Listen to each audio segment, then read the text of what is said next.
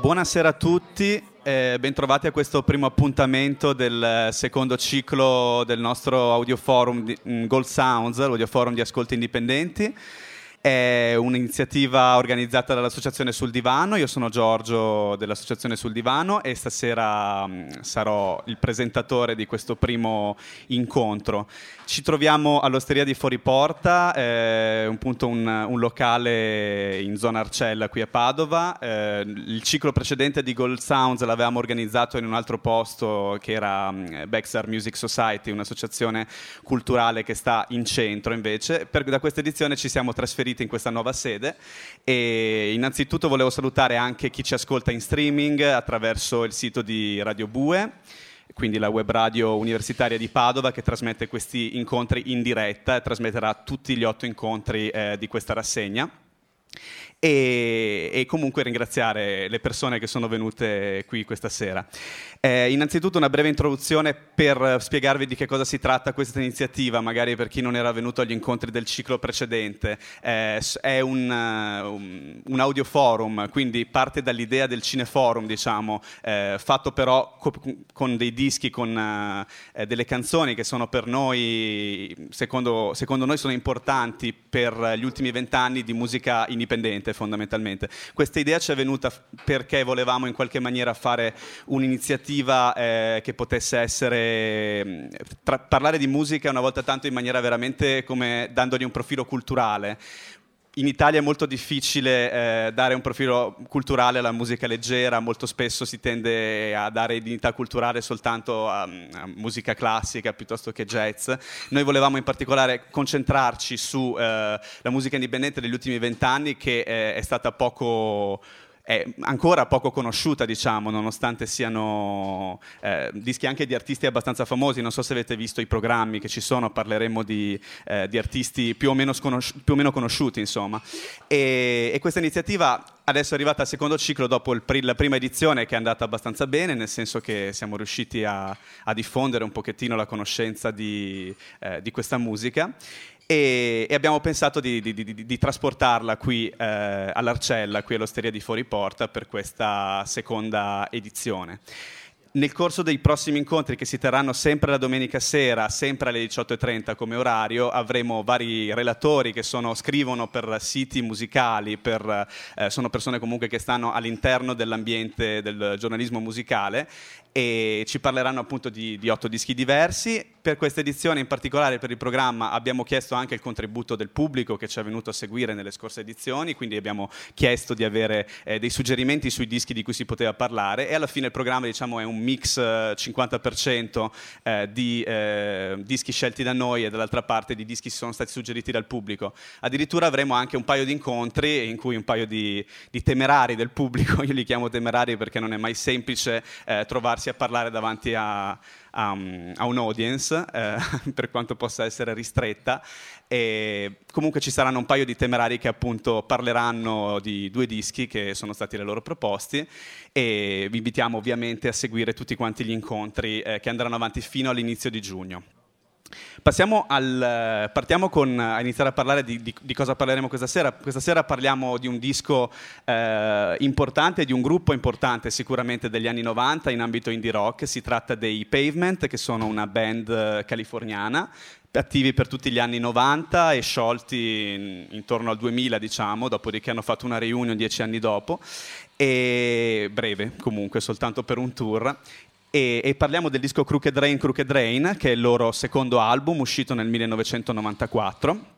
È un disco che eh, segna mm, forse il punto più, più, interessante della loro carriera per quanto riguarda i, gli album, anche se poi dopo ovviamente le persone dissentono, ci sono delle opinioni diverse a seconda del, eh, di, cosa, del genere che piace particolarmente. Mm, facciamo innanzitutto una, una panoramica su, su, chi sono i Pavement. Se adesso vediamo la, la, slide, i Pavement sono un gruppo che nasce appunto a Stockton, in California, un, un paese mm, non molto grande, in cui non c'è molto da fare fondamentalmente. A fondare sono eh, Steve Malkmus, che lo vedete, esatto, bravissima assistente, Irene sta indicando Steve Malkmus, che è sempre stato il principale compositore, il leader del gruppo, e Scott Camberg, che invece eh, è il terzo da sinistra, che si fa chiamare Spiral Stairs, non si sa per quale motivo, mm, scale a chiocciola fondamentalmente, e eh, fondano il gruppo alla fine degli anni Ottanta, eh, non sanno neanche dove andare a registrare fondamentalmente le loro canzoni, iniziano a scambiarsi dei nastri via posta, iniziano a corrispondere, a scambiarsi delle idee, fino a quando eh, trovano un'opportunità di registrare con l'entrata del terzo personaggio importante per la nascita del gruppo, si tratta di Gary Young, che è il primo sulla sinistra, che è un po' un personaggio abbastanza eccentrico famoso a Stockton nella zona per avere uno studio di registrazione, eh, lui è un vecchio hippie, è un vecchio per modo di dire, rispetto ai ragazzi che hanno 20 anni, a, 40 anni diciamo, quindi ha qualche anno in più rispetto ai, ai, ai due ragazzi. E Gary Young eh, dispone di uno studio di registrazione e quindi dà la possibilità ai ragazzi di registrare i loro primi dischi in questo studio eh, e suona anche la batteria, quindi entra nel gruppo, fondamentalmente il gruppo registra insieme i primi, i primi dischi insieme a lui. Questo che vediamo adesso questo è, il, è l'album solista di Gary Young, che è uscito dopo, che poi lui è, è è uscito dai pavement, potete vedere il tipo abbastanza eccentrico, eh, iniziano, a, iniziano, a, suonare insieme e il, il, sound da subito è molto particolare, attrae subito l'attenzione nonostante siano etichette molto piccole a stampare i primi, i primi dischi, perché si tratta di un, eh, di un, sound sicuramente melodico, però influenzato da eh, gruppi come gli inglesi The Fall, per, dirti, per dire, eh, ad esempio, mm, Marky Smith dei, dei The Fall era una grande influenza per Malkmus, quindi si alterna diciamo, una parte più mh, nervosa, più rumorosa a comunque le melodie di Malkmus che da, da subito sono in grande evidenza. Eh, registrano in questa prima fase tre EP, eh, vediamo le copertine. Il primo EP si chiama Slay Tracks, e esce nell'89, dopodiché nel 90 abbiamo Debonation Plot J7, questo qui, e Perfect Sound Forever nel 91. Quindi in tre anni tre EP che eh, iniziano a metterli sulla mappa. Se il primo passa quasi inosservato, con gli altri due comunque etichette indipendenti abbastanza importanti americane come Drag City iniziano a, a, a notarli ma e, e, soprattutto iniziano a far scalpore i loro live, ne, soprattutto per la figura di, di, Gary Young, che appunto essendo l'eccentrico del gruppo, eh, molto spesso si dimentica durante i concerti, inizia a suonare, poi si ferma, eh, ha un comportamento un po' in, imprevedibile, diciamo, in qualche maniera, e rimane famoso perché si mette a fare le verticali durante i concerti, oppure inizia ad andare in giro mentre gli altri partono per suonare i pezzi, lui va in giro per il palco. Quindi, mm, si creano un nome un po' particolare come una, una band eh, imprevedibile dal vivo, soprattutto per quanto riguarda Young. Eh, dopo queste prime tre release, nel 92 esce finalmente l'album di, di, di esordio, che è Slanted and Enchanted, per la Matador Records. Matador Records è un'etichetta ora abbastanza importante in ambito indie, ma nel 92 era, aveva appena iniziato, nel senso che è stata fondata qualche anno prima e il, i payment gli danno la possibilità di avere per la prima volta un, un po' di, di, visibilità anche nazionale, nel senso che il disco è un successo in ambito indie, eh, nel senso che comunque fa parlare molto di, eh, del gruppo, eh, riescono anche ad avere dei, dei contatti per andare andare poi a suonare oltreoceano nei festival europei, che sono sempre un, un punto di riferimento importante per una band. E eh, quello che in particolare emerge da questa prima fase è che i pavement eh, si configurano un po' come un'alternativa all'alternativa attuale. Siamo nel 91-92, eh, Nevermind e Nirvana è appena uscito con tutta quanta la scena grunge che l'ha seguito e eh, diciamo che in quel momento i pavement si ritrovano a calcare i palchi con gruppi di, quel, di Seattle, gruppi eh, grunge, quindi con un suono molto, molto scuro, molto anche ehm, deprimente si può dire in qualche maniera. I Payment hanno una posizione completamente diversa, per loro è un... Eh, tendono ad avere una, un approccio molto più dadaista, diciamo, rispetto alle cose, un, uh, un, prendersi poco sul serio e in generale, eh, come si può vedere anche dalle grafiche, dalle copertine dei loro dischi che sembrano appunto dei, degli scarabocchi fondamentalmente fatti all'ultimo momento, la sensazione che vogliono dare è quella di essere molto spontanei, spontanei nel senso di non preoccuparsi particolarmente dei pezzi che vanno a, a, a mettere, a registrare. Ovviamente questa è solo un'impressione, nel senso che poi dopo eh, i pezzi sono frutto di, di prove prove e tu, nulla è lasciato al caso assolutamente. Comunque, i pavement in questo periodo riescono a crearsi un, suo, un loro seguito proprio grazie a questa posizione eh, di, mm, inedita, diciamo, nel senso che riescono a, mm, ad essere diversi rispetto anche all'alternativa che viene proposta in quel momento. Il, ehm, il, tour che segue a Slanted and Enchanted è un tour uh, in cui le eccentricità del batterista Gary Young uh, toccano dei livelli che non sono particolarmente tollerati dal resto della band, che nel frattempo si è espansa, nel senso che sono stati portati altri due membri nel gruppo. Se vediamo la slide vi parlo anche di loro.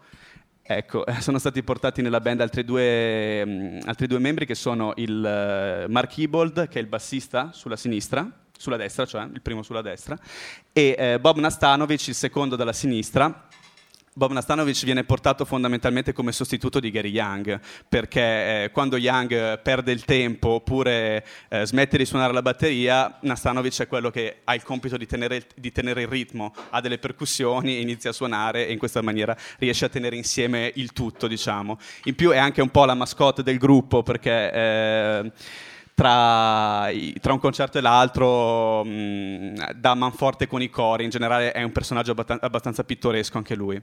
Comunque cosa succede? Dopo il tour di Slanted and Enchanted eh, viene deciso di far uscire Gary Young dal gruppo, eh, si mettono d'accordo, in generale non è, un, eh, non è, più possibile suonare, soprattutto adesso che il gruppo sta suonando per, per delle platee sempre più grandi, quindi viene eh, preso, fatto entrare nel gruppo un nuovo batterista che è Steve West, che è il secondo da destra che vedete nella foto foto.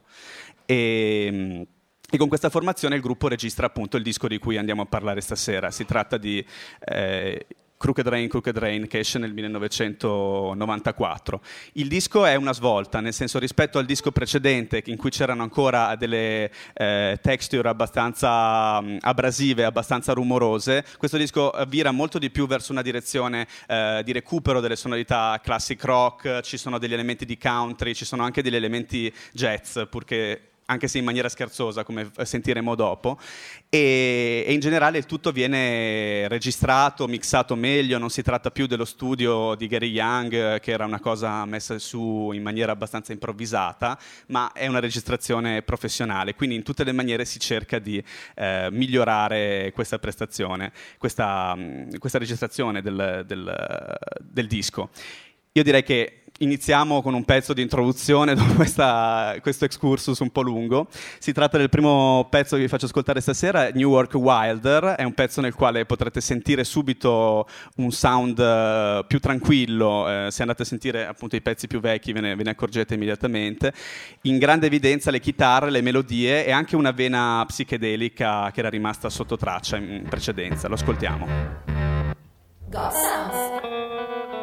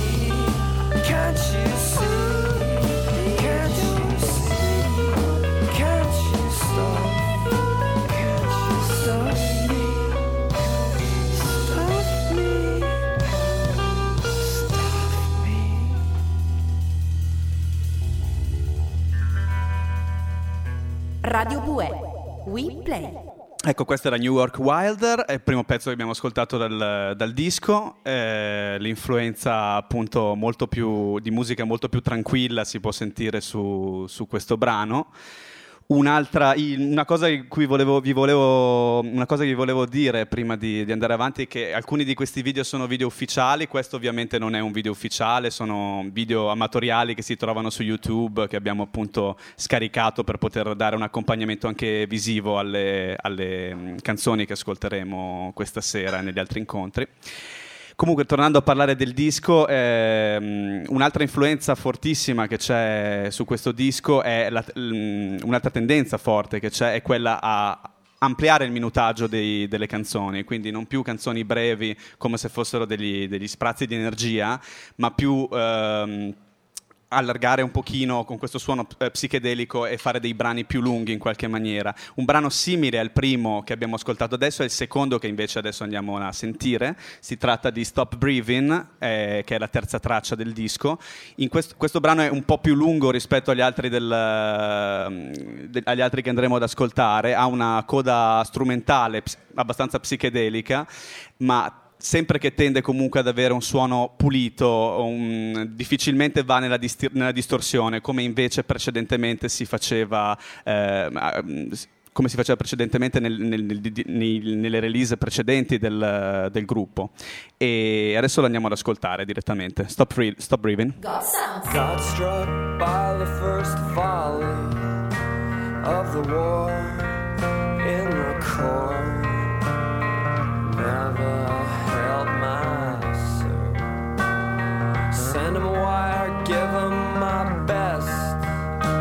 ammunition never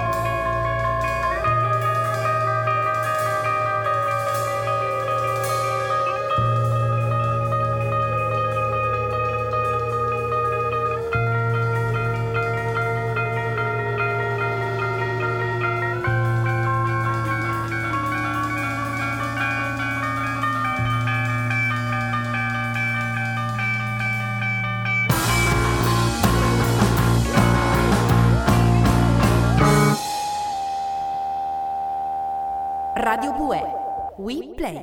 Anche questo era un video amatoriale, appunto. Adesso, dopo Stop Breathing, parliamo invece di un'altra cosa importante, perché con il disco Crooked Rain, Crooked Rain viene fuori l'anima pop anche dei Pavement, quindi oltre a, all'anima più dilatata, psichedelica che abbiamo messo in evidenza con questi primi due brani, bisogna anche dire che Crooked Rain eh, ha il singolo di maggior successo in realtà per la band eh, californiana. Si tratta di Cut Your Hair, che è il primo singolo che viene pubblicato eh, all'uscita del disco nel febbraio del 94 e che a sorpresa diventa, grazie a un ritornello molto pop che adesso andremo appunto a sentire, eh, diventa un, una piccola hit per, per, questo gruppo comunque ancora relativamente sconosciuto. Entra nella top, nella top 20 eh, inglese dei singoli e porta le vendite del disco comunque a superare il mezzo milione, quindi un risultato abbastanza buono per un'etichetta come la Matador. Catch Your Hair anche, è un... Uh, anche un video molto divertente che adesso andremo a vedere, un video ufficiale in questo caso. Dicevo, ha un video molto divertente che andremo a vedere in questo caso, in cui si mette in luce appunto l'approccio molto assurdo, l'umorismo paradossale dei Pavement. E eh, invece per quanto riguarda il testo è un brano che critica l'eccesso di apparenza eh, che comunque eh, Malcolmus eh, vedeva anche nel, nel, rock alternativo di quel periodo, quindi dice f- fondamentalmente che le band vengono valutate più in, sulla base del taglio di capelli che eh, effettivamente dei meriti artistici. E mm, adesso andiamo a vedere appunto il video e ad ascoltare Catch Your Hair. God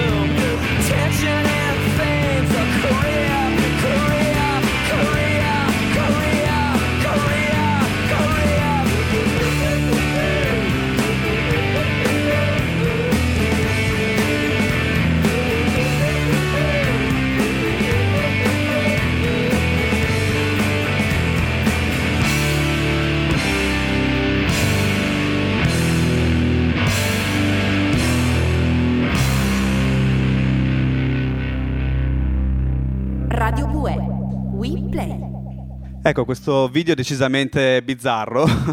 Eh, porta fortuna ai Pavement, nel senso che viene trasmesso da MTV e per un breve periodo sembra quasi che la band possa diventare famosa, poi non sarà così, nel senso che con i dischi successivi comunque non riuscirà ad avere più una hit eh, del genere e quindi eh, rimarrà un, un, gruppo indie abbastanza conosciuto ma non, non, sfonderà mai nel mainstream fondamentalmente. Quello che avete visto a cui veniva data la corona, lo scettro eccetera ovviamente era Malkmus, era il leader della band che già eh, iniziava a scherzare con questa sua immagine un po' di, eh, di capo nel, nel gruppo, una cosa che in realtà il fatto che gran parte dei pezzi fossero scritti da lui dava molto fastidio a, a Canberg, che era l'altro eh, chitarrista con ambizioni di scrittura e infatti poi dopo quando si separerà il gruppo sarà principalmente anche per queste questioni, nel senso di una rivalità interna diventata insanabile, diciamo, tra Malkmus e, e Canberg.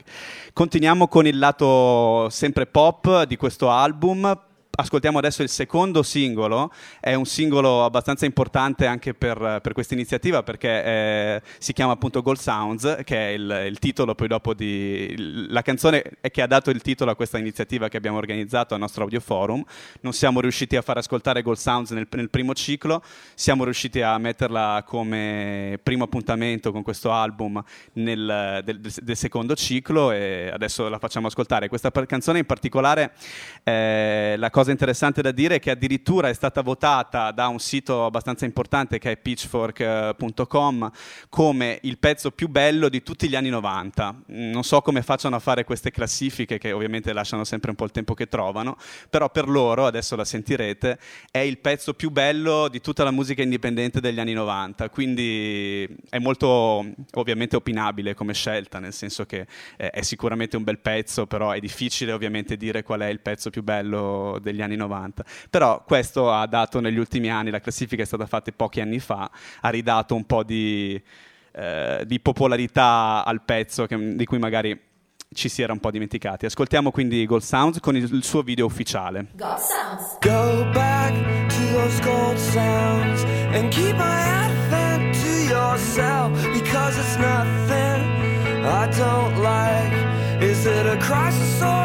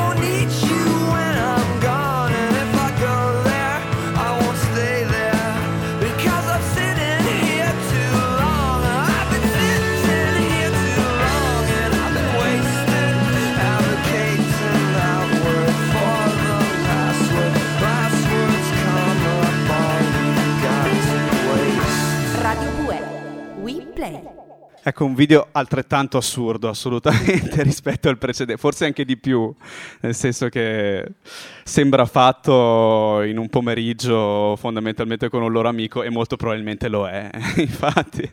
E... Gold Sounds, questa è la canzone, appunto, due minuti, poco più di due minuti fondamentalmente, comunque secondo Pitchfork è la canzone più bella di tutti gli anni 90 e noi prendiamo atto semplicemente.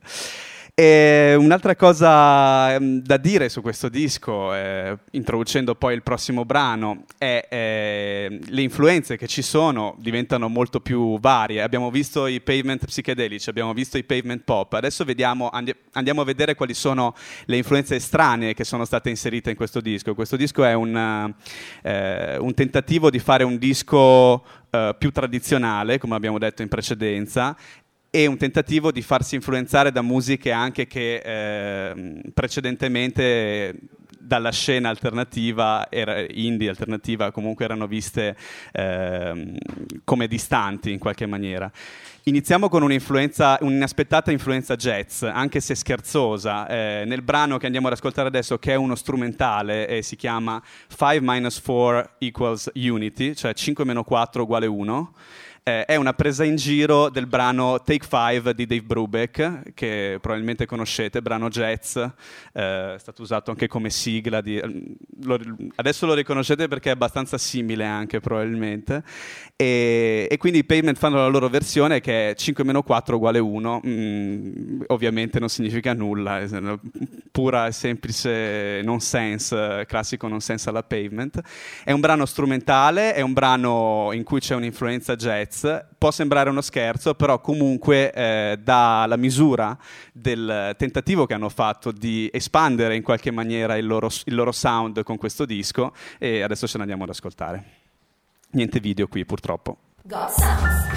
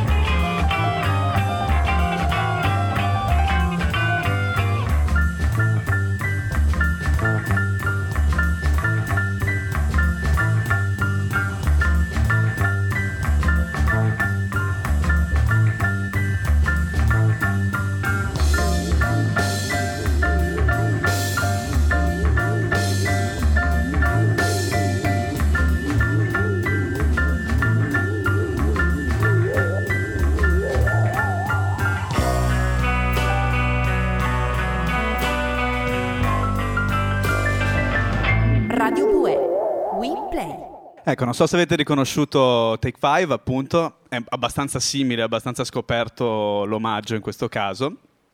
Qualcuno sì, ok. E adesso andiamo ad ascoltare il terzo ed ultimo singolo invece da, eh, da questo disco. Eh, ci permette di fare un, un, discorso ancora una volta sulle influenze, nel senso che eh, il brano si chiama Range Life ed è un brano country fondamentalmente, è una canzone country in precedenza, soltanto nel disco precedente, mai e poi mai avrebbero pensato di fare qualcosa di così tradizionale come un brano country, invece rileggono eh, appunto le influenze più tradizionali americane con questo brano e anche nei dischi successivi ci saranno svisate in questo territorio fondamentalmente.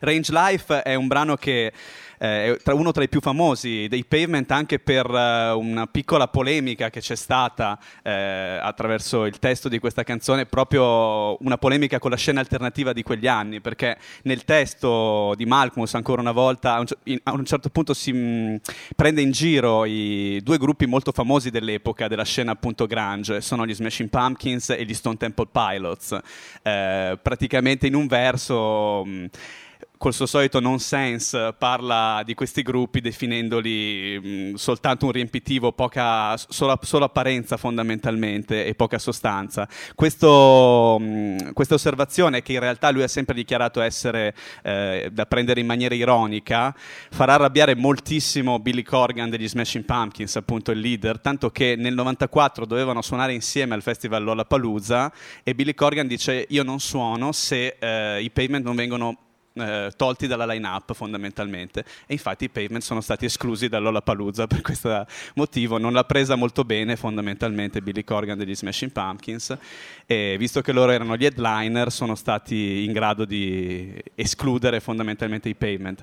Eh, I Pavement suoneranno l'anno dopo all'Olapalooza ma non andrà molto bene, dopo vi, vi parlo anche di questo. Range Life segna la distanza appunto dalla scena alternative eh, dell'epoca, non solo nel testo ma anche nelle sonorità, come vi ho detto, e anche nei, ne, nelle tematiche, perché fondamentalmente parla di un è una specie di inno al fatto di invecchiare o al fatto comunque di crescere in qualche maniera, che è assolutamente di sistemarsi. If I could settle down, I would settle down, dice nel, nel, mm, nel ritornello, quindi se potessi sistemarmi, mi sistemerei volentieri.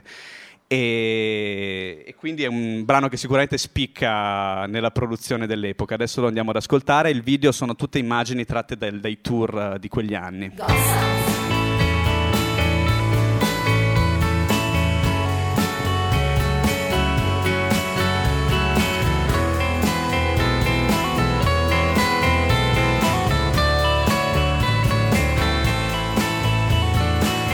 the stage, the set of talk becomes slow, but there's one thing I'll never forget. Hey, you gotta pay your dues before you pay the rent. Over the turnstiles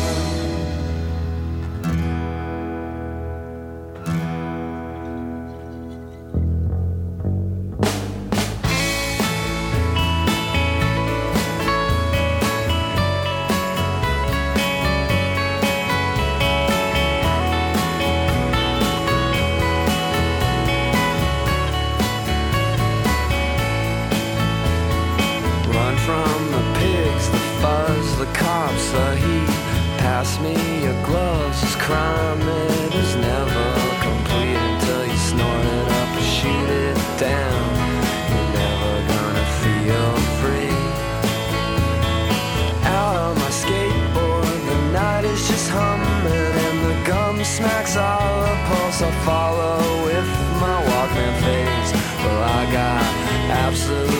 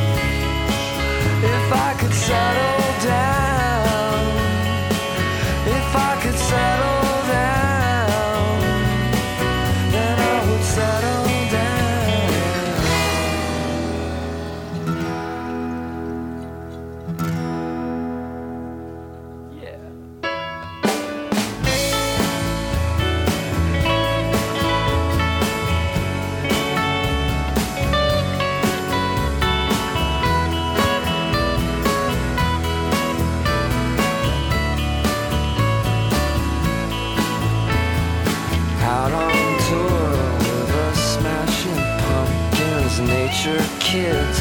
I, they don't have no function. I don't understand what they mean. I could really give a fuck. Stone Temple pilots, they're elegant bachelors. Foxy to me, are they foxy to you? I will agree. They deserve absolutely nothing, nothing more than me.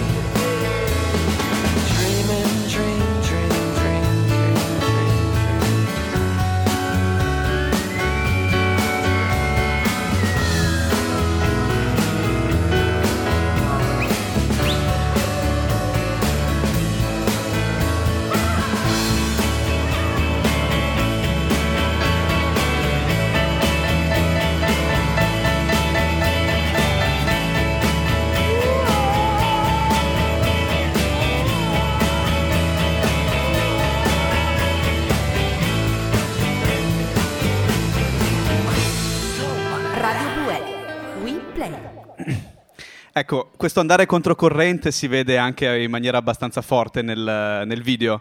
Questa immagine di loro che camminano in una direzione mentre gli altri camminano nell'altra direzione eh, sicuramente non è casuale per la posizione nella quale si trovavano in quel momento. Suonare ad un festival eh, come Lollapalooza eh, non era esattamente il posto ideale per loro, tant'è che appunto vi stavo raccontando prima nel 95, quando poi suoneranno al Festival Lollapalooza, eh, andò a finire abbastanza male, nel senso che in un concerto, in uno dei tanti concerti, furono bersagliati di eh, pietre, fango tirato dal pubblico. C'è anche il filmato, dopo ve lo faccio vedere mm, nell'ultimo brano che andiamo ad ascoltare. Adesso eh, ascoltiamo un altro brano acustico, ehm, molto, con una melodia molto particolare, delicata, e che si chiama Heaven is a Truck e adesso lo ascoltiamo viene subito dopo Range Life e prosegue un po' nello stesso stile Heaven is a truck. It got stuck on the breeze. Ask the driver nicely. I need a lift.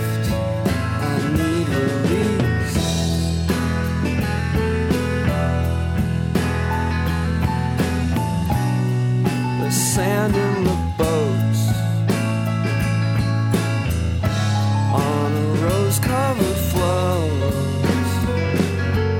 She is the queen of Cas Casadena thrill. I know arcs can't fly. I know the sharks they don't have wings.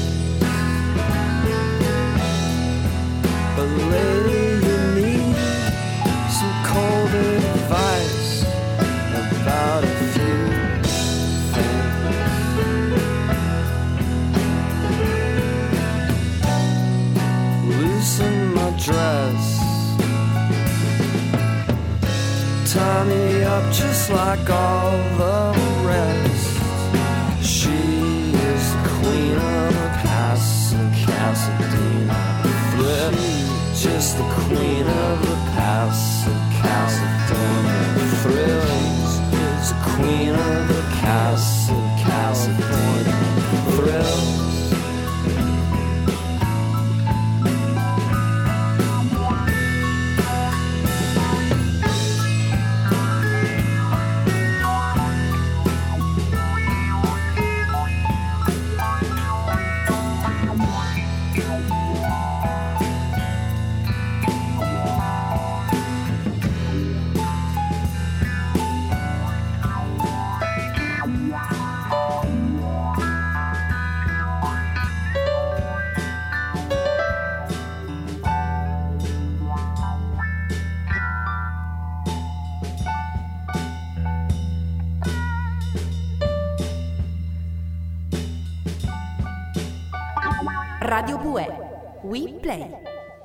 Ecco, le immagini di questo video erano dal film Duel di Steven Spielberg, il primo film di Spielberg.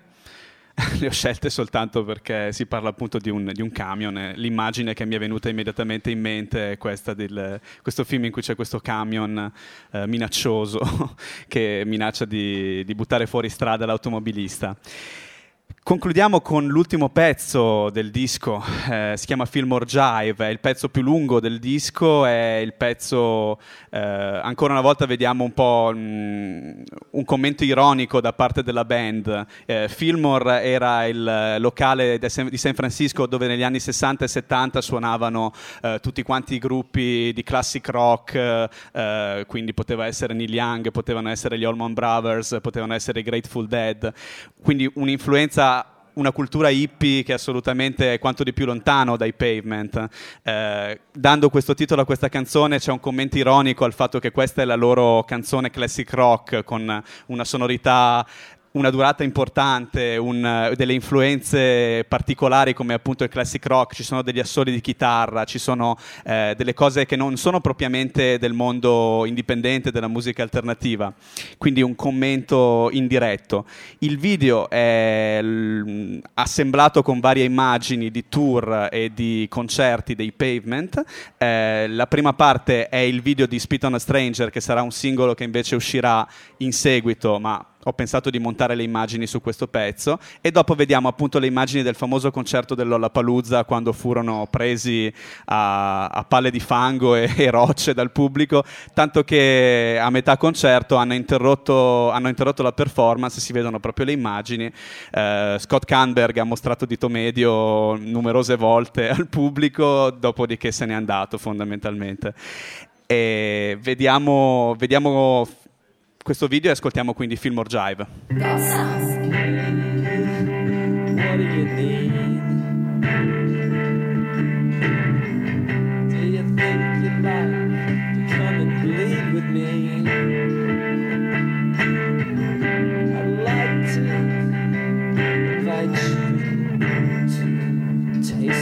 chalice. It's a special one, it's made of gold.